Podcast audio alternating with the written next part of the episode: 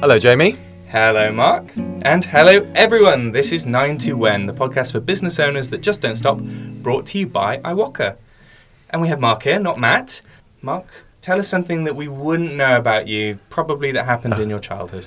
Oh, wow. Throwing that one in there. Thank you. Very big shoes to fill. I hope I do Matt proud today. Well, what could it be? I could do all the boring stuff, but I guess when I was younger, when I was a child, I probably discovered that I could play music or play a tune with my ear. Do you want to hear it? Absolutely. Okay, oh, my gosh. Let's see if this can work. A bit of pressure here.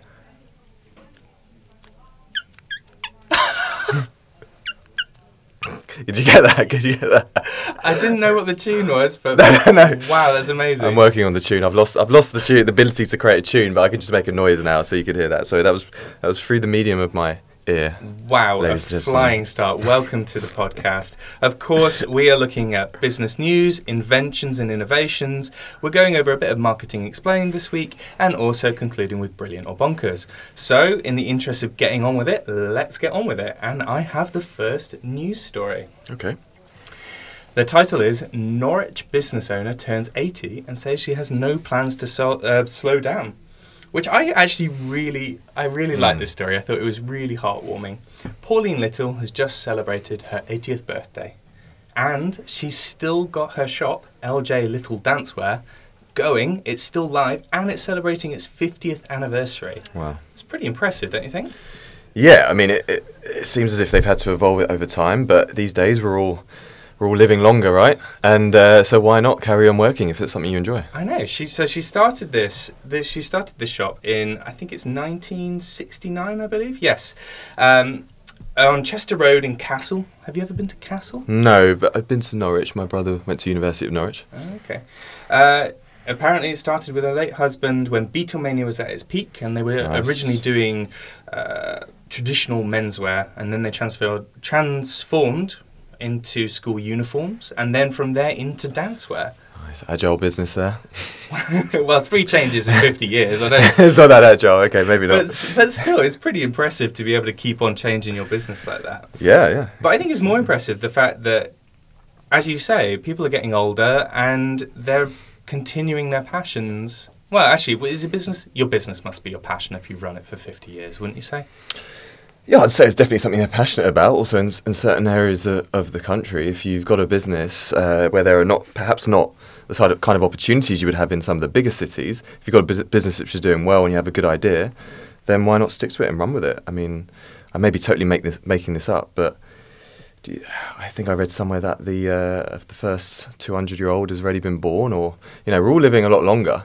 Basically, so the first 200-year-old. Yeah, it's either that or 150-year-old, but there is something out there. Google it, guys. You'll find it, and you know, there's a good. Hopefully, Pauline lives many more years and can maybe evolve this into another couple of businesses. Who knows? Absolutely. I mean, that conjures up quite an unpleasant image of a birth. I have to say, of a 150-year-old being born, but I think it's an interesting.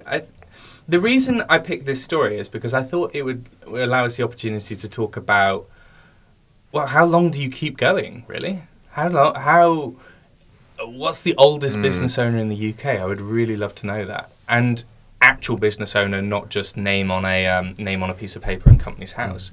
And what are the signs that someone might have that they're like, okay, right, it's probably to call it a day.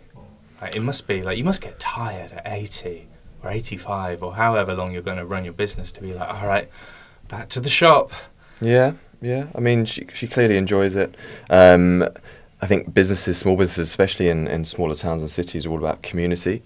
And I'm sure she's built a great business community there. And I'm sure she talks to her neighbours and she has, and she's obviously done very well within that. But I mean, It's tough. Of course it's tough. We were having, even this week in the office here, we had our pensions expert in, and they were saying how we can take our pensions from 55 years old. I mean, 55. I mean, it's insane. Like that's suggesting that people are happy to stop at 55. And that's as an... Would you stop at 55? No, I mean, I don't think I could ever stop. I'd always want to be doing something. I don't know what it is, whether it's starting your own thing or having a small business or consulting or whatever it may be. But to think that someone could stop at 55, which is now the new pensions age where you can at least access your pot, is crazy to think that some people do that. My dad stopped at 55, or just past it, and now just he's in the mountain rescue, walks in the hills all the time, absolutely loves it, but he hated work. He was a school teacher. Like, he just he did it for the holidays. Yeah. And I'm like, I just do not relate to that. I love work, and my plan is basically not to have a pension, but just to make enough money that I'm just casually rich, living the dream. That's the goal. And I guess small business owners do that as well. Like you put 50 years into something, then it's your legacy. You're going to keep it going as long as possible. And then I guess it must be a really difficult decision to, especially if you don't have any heirs or people who want to take over the business. I think it's not as common these days for a long, long succession of family members. Yeah, I mean, I'm sure Pauline has maybe grown her staff, or she has seasonal staff that support her. But it's from this story, from the sounds of it, she's in great form and she's very healthy. So there's no reason why she can't carry on. But I think she'd need support. And then who knows, if a member of the family wants to pick it up, then great. But it's her legacy, and I think when you feel that emotional connection, that legacy with something, that's far greater feeling than just a job, right? It's not just a normal job to her. Absolutely. Well, fair play to Pauline. Well done, Pauline. LJ Little Dancewear, check it out. Okay, so we've steamed through the news. Now, Mark, is your test. You've been tasked with coming to us with an invention to wow the small business owners who are our listeners, our audience in general. And what have you picked? Well, I found something called the Snowflex. Snowflex? What do you think this is? Flexible snow. Come on. You can do better than that, Jamie. Come on. Snow a ski flex. A ski pole that flexes when you plant it. Ski pole. Getting a bit closer. But before our listeners get totally bored and switch off, I'm going to actually tell you what it is. Okay, thank you. Otherwise, we could go on all day. So it's an invention. It's an American invention. An issue which is quite paramount in some areas of the States. And in particular in Michigan, where during heavy snowfall in the wintertime, destroyed and mangled mailboxes are taken out by snowplows or other cars on the road. So this is like when you have that snow that's 7 foot thick and they have those massive trucks that go along the side of the road and try and clear it, right? This is the sort of, this is the Home Alone, Macaulay Culkin kind of vibe of snow in places, or Fargo or something. That's it. And of course, you know, in certain areas of the States, there are these extreme weather conditions. But even over here in the UK, we're starting to see every year extreme bouts of snowfall. So perhaps this is something which could become quite useful here in the UK at some stage. But okay, wait, so run me through this Snowflex. Like, it's a mailbox, is that right? It's a mailbox. So the way it works, that snow buildup gets so crazy. This is the problem, right? So that ploughs seem to just destroy hundreds of them each year, unintentionally, of course. It would be pretty bad if these big truck drivers are like, yep, another one. Well, I'd probably do that. Yeah, this is quite fun. Well, hopefully, they should have had a Snowflex, I'll be saying. You know, let's just knock a few out. One invention I came across on Facebook the other day may be the solution to that. So this is this spring-loaded mailbox that we're talking about. So actually, in terms of how it works, the middle of the post is on a heavy-duty spring, which just essentially absorbs the impact.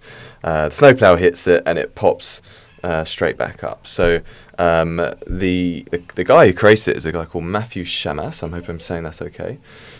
When describing his product, Shamus says, the goal was very straightforward, to help with the frustrations of mailboxes being wrecked by city ploughs. While many of us in New England choose to live here, there are many who do not like the snow, and having to spend money and time outside to repair your mailbox only makes it worse. So I guess the question is, would you use this? Do you think this is actually quite a useful invention? I'm not sure I would live in New England if I didn't like the snow.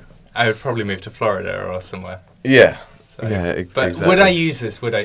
I mean, on the one hand, It seems like a good idea, but on the other, you imagine the summer months and you've just got this flexy, like, bendy, kind of wobbly mailbox, and everybody's just, like, pushing it, being like, yeah, it'd be quite fun.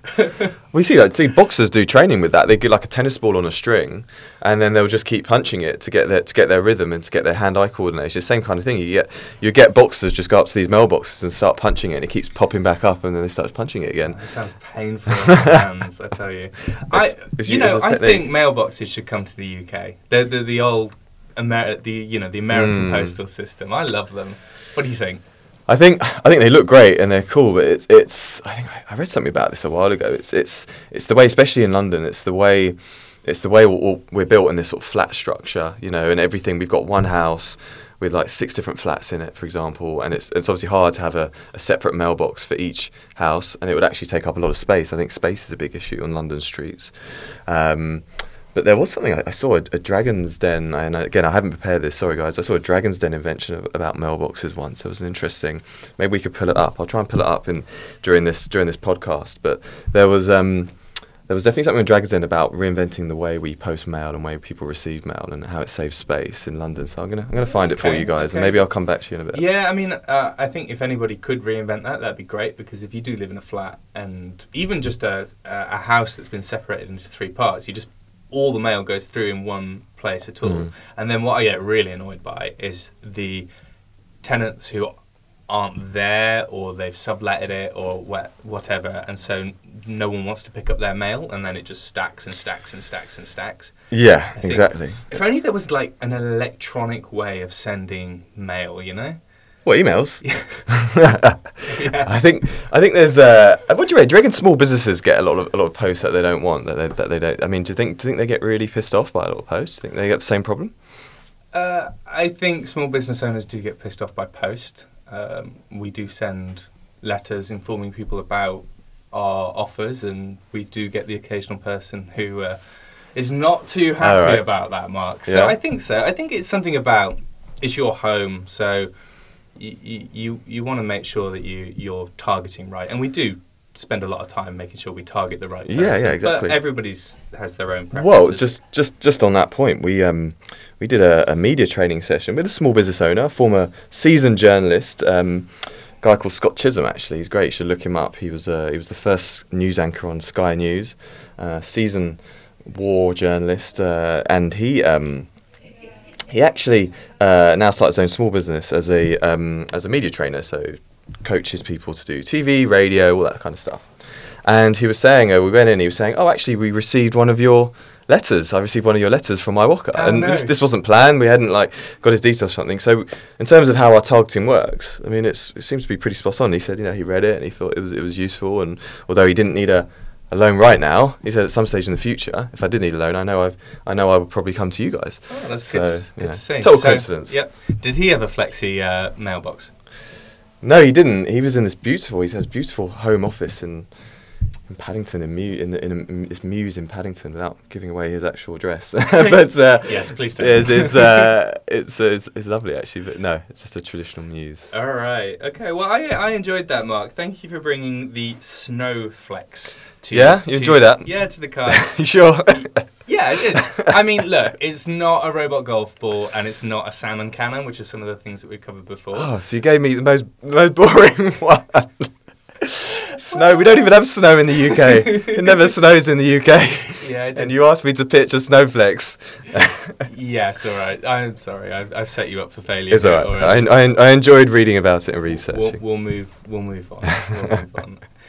Marketing Explained. So, listeners of the podcast will be aware that for the first 10 episodes, we talked about all sorts of business finance.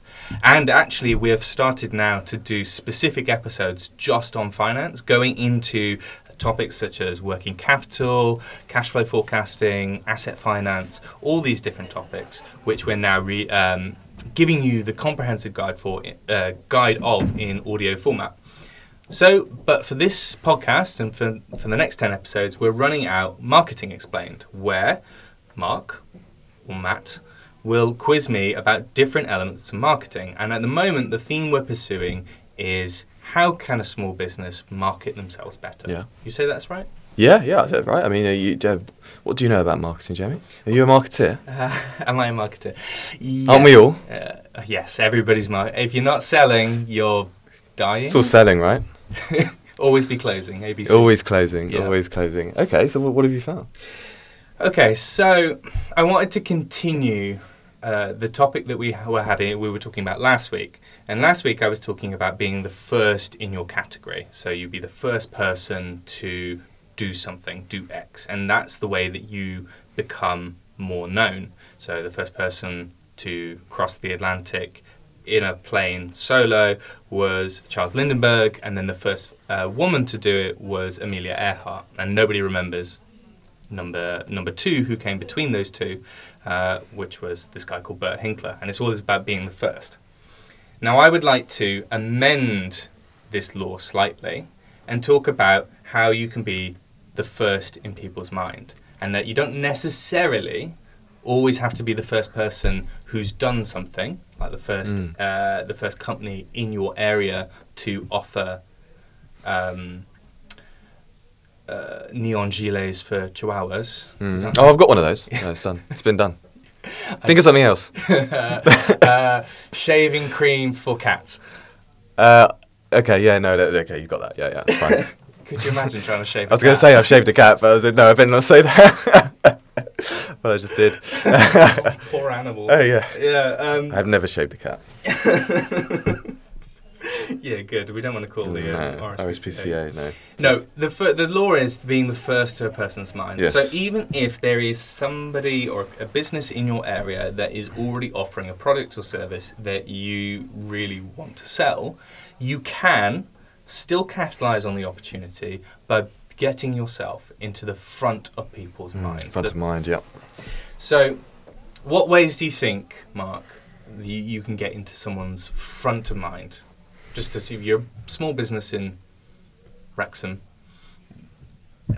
think about like what ways do you know of that people usually try and market to other people? Well, it's not necessarily the ways that I was thinking. I was thinking it's about, look, really to cut above that noise in a very crowded marketplace, high street, whatever it may be.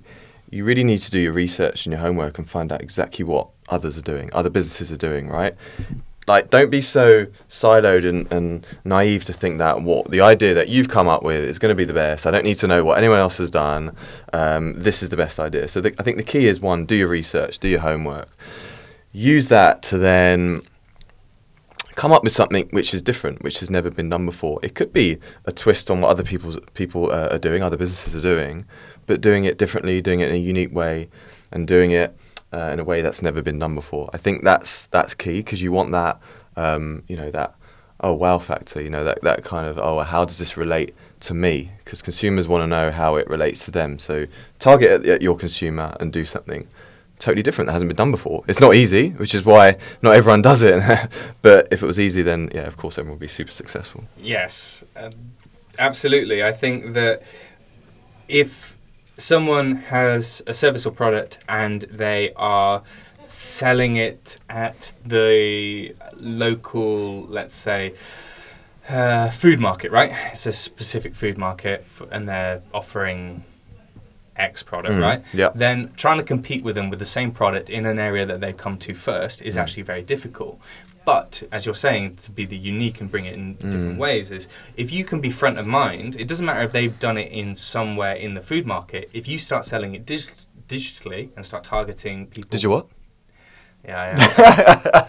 Thanks. Sorry, thanks for digitally, yes, no, that's right, yeah. Yes. I think you mispronounced Michigan earlier. Oh, so did I? What did I say? You said Michigan. Oh, Michigan, okay, fine, Michigan, so, yes, you're right, yeah, that's true. If you want to get in a tip for tap on this, it's just going to make us both... There'll be a lot more for me, so a lot more problems on my side, don't worry.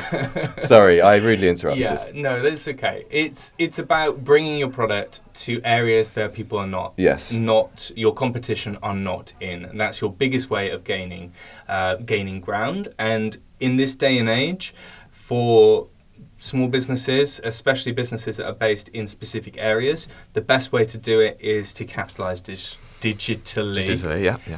Google search, okay. Google paid advertising, Facebook, LinkedIn. These all can target your specific customers at the point that, as they're browsing about their daily lives, and start planting that seed that you're the person who's going to provide that. But aren't, could I just ask on that, aren't, I mean, yeah, I guess most companies will set up a Facebook group, LinkedIn if appropriate, Twitter, etc. Instagram is very popular now for visual businesses. But aren't they worried that you have to throw a bit of money behind this now? Aren't the algorithms that these companies that Facebook are creating actually meaning that without actually throwing some serious money behind it, you're still not going to get noticed? I mean, I don't know. Is that the case? I mean, these are all pay-to-play platforms. Yeah. Okay. So, yes, you will have to put money behind it. But you can... They're not large amounts, though, right? Not huge... I mean, it depends what you're selling, for instance. I know that, for instance, if you're a lawyer that specialises in asbestos, like going to trial with former employers who installed asbestos, right? There are some niche phrases which are related to cancers that come from asbestos, that the keyword is something like £70 per click, because what happens is you would only ever Google that if you knew someone or you had something in your life as mean that you're affected by that.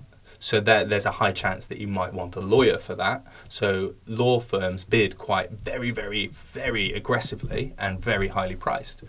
So either the more niche the product is, or the more mainstream, as in like soft drinks, you're going to have a hard time. So you have to think about other ways that you can do it.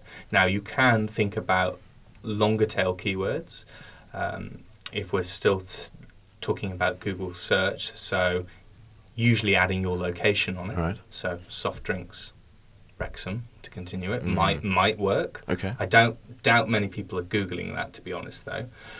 Or you just think of other means that you can do it. Now, if the fact is that the digital environment is just too competitive for you, well, what other ways can you do to grab your attention? There was a really good guerrilla marketing campaign. Stunts, yeah, I was going to say, what about stunts? Yes, well, your background is PR, aren't you? So you would know all about stunts. Yeah, some would say. The best stunt we did for PR, and this is when I was working for a company called Visit Britain. It was just before the Queen's Diamond Jubilee. And one of the biggest remits for us was actually to boost tourism from China. Right, China, hugely valuable market for Britain at the time, still now. But not enough come here for various reasons to do with Schengen visa and various visa issues. But anyway, what we did, we tied up with British Airways, and we managed to get a Queen lookalike. So that someone actually looked like the Queen. She was great. She was like the Queen lookalike that everyone was using at the time. This was sort of in the early 2000s, and she'd been a Queen lookalike that everyone used. Oh yeah, she was in Oasis videos and all sorts. And I got her to come into the office one day, actually, and to sort of audition her, in inverted commas. And as a joke, I just said I thought I'd just walk her through the office. And as I walked her through this big open-plan office, I had everyone just sort of looking and just saying this double take every time. They go, she reminds me of someone, that lady. And anyway, so it went well, and we did this activation in China where we did this campaign. And what we did, we just... So obviously she dressed up as the Queen could dress up in a crown and all sorts, and we had because it was a partnership with British Airways, we had sort of some air hostesses, some cabin crew with a red carpet, and we just basically dropped her in the middle of one of the busiest shopping malls in China. I think it was Shanghai, actually, and just immediately once people started clocking on, they started taking pictures, and it just went absolutely crazy. And then we had this band playing, and it was just this big party. And for about an hour, they actually thought it was the real Queen. A good hour. They were taking pictures, selfies. That's amazing. It was front page of the Metro, I think, the next day here in London. But yeah, I mean this is on obviously a grand scale. But these profile raising stunts, if you like, can work. You just got to do it. You can do it on a. It's just about being smart and doing something. Oh, absolutely. And there's a couple of examples that I thought were quite good, because I thought they were a little bit more. I thought they were very achievable for small businesses. There was one which was an app. I think it was a dating app, and it was a man with a big cardboard sign around him saying, "My girlfriend has made me wear this because I cheated on her. I'm never going to use X, whatever the app is again," which I thought was a bit bad taste in general, but it seemed to capture attention. Well, yeah. So I think I remember reading about that, and you know, he had no budget. This guy, right? It's quite a new startup. Yeah. Obviously, they had some funding and they had some momentum going, but no budget for marketing. Similar to a lot of small businesses, right? And huge competition. You know, you got likes of Tinder, Bumble. God, there's a few more now, but I haven't been single for a short while now. So there's probably quite a few of these apps, but I'm not really all over them. But the reality is, he's hugely competitive. And what could he do again to cut above the noise and with limited budget? And that story went everywhere. Absolutely, absolutely everywhere. The last one on this train of thought, which was. We're talking about being front of mind, is Land Rover got themselves front of mind for people who wanted the new one of the new models of car, the new Range Rover or something, and they parked it in the most expensive part of Mayfair, and then they got a woman to write absurd, you know, like profanities down the side. I think something like "you cheated on me" or something, didn't it? Yeah, it was something like that. In lipstick or something. Yeah, yeah. No, it was like paint. In paint. Sorry, no, it was in. Yeah, it was with. Yeah, it was with paint or with a spray can or something. Yeah, yeah. I saw that. Yeah, white Land Rover outside of Harrods, I think. Yeah, something like that, and it just obviously pictures everything went up, and like. Okay, that one needs a car, but it's still a very simple concept, and there's no reason why a business can't do this. Like, it can't think about stunts. Exactly. I mean, you know, if you've got a Land Rover and your Range Rover, or you're happy to spray paint it and put it in front of something, then maybe you could do that, or just do something different. Do your own spin on it. I mean, it'll work. And get, you know, give the local papers a call, give the local radio stations a call. You know, you can find their numbers pretty easily. And the worst that they can say in terms of getting some media attention is, "Nah, don't think that's going to work." Or even get advice from them. Call them up and say, you know, "Do you think this is a good idea? Would you come and cover this?" Has your business done a stunt? How have you captured and got top of mind? Would really love to know. Let us know at podcast@iwaka.co.uk, and if it's a really good one, we will definitely be covering it in the next episode of the podcast. But now, on to Brilliant or Bonkers, where we look at inspirational business quotes from all around the world, well, actually quotes in general from all around the world, and decide whether they are brilliant or bonkers for small businesses. And, Mark, I'm going to throw you in. I've got a quote here, and I want your candid opinion on it, and to what it means to you, and whether you think it's brilliant or bonkers. I'm gonna say it in its original language. Go for it. I no naka no kawazu taika wo zerazu. That's pretty good. I don't know. My Japanese is not brilliant. But it means a frog in a well never knows the vast ocean. What could that mean? The thing is, there's a few things going around in my mind, but I think it means... So a frog in the well never knows the vast ocean is, I think, a little bit synonymous with being a big fish in a small pond. They've got some notes here. It's actually from a short tale about a frog that's born in a well, and the frog was very proud that he was the biggest and best creature in the well, but then inevitably one day he decides to leave his well and go to the big vast ocean, and then realises he's just a little frog in amongst all the big whale sharks and whatnot. There's not many frogs in the ocean, full stop, so I don't think it would have ended pretty well for him. No, and I think it was a bit of a wake-up call, right? And I think, and I haven't seen this, but I can get this. I can relate to this on different levels. Like, I mean, perfect example was when I was growing up, and you know, I went to school in South London, and it was sort of suburb/stroke South London, and you know, I did a lot of athletics, county athletics, that kind of stuff, and no one ever beat me up until about the age of 12 in 100 metres and 200 metres, right? I was like the fastest person that I'd met, okay? It's true. I mean, it's like I'd never met anyone who actually beat me in a race, right? Which is, okay, short period of time, up to about 12, but that's fine. And then I went to big school, if you like, and then from about 11, 12 onwards in central London, had a race. I was like, you know, big balls here, you know, no one's gonna be, you know, the first race of the year. It's like, right, everyone go run around that tree, come back. like, oh, I've got this, guys, don't worry. And I was like, I didn't say much, but I was like, no one's got me. And I came fourth. And I was like, what the is going on here? You know, and I think this is, and I said, again, I hadn't seen this before, but I think this is a, I mean, it's true, it works on many, many different levels. And it's this realization that, okay, you can do well in a certain segment up to a certain point, but there's a whole bigger world out there of opportunities, of businesses, of competitors, whatever it may be. And, you know, you need to raise your game if you're going to play with the big guys, really. So the reason I brought this one up is because I wondered, do you have to leave the well? Yeah, interesting, yeah. Why do you need to leave the well to go to the ocean? Like, why do you need to compete with people in Japan or America or even London? Why couldn't you have stayed in the suburbs and been the fastest person? That's it, the fastest person I knew in Rains Park. We can put that on your business card. Fastest person in Rains Park, exactly, yeah. I've got it on my business card. Yeah. It's on my LinkedIn profile. Yeah, so, I mean, a great point. I think it's all about what you're happy with and what you strive to achieve, right? At the end of the day, for success for one person is the same, is totally different to what success is for another person. And I think that's the beauty of human nature. We're all different. We all want to achieve certain things. We'll have our own objectives and targets. And, you know, it's not all about being really successful in business for some people. And for others, that's all it is.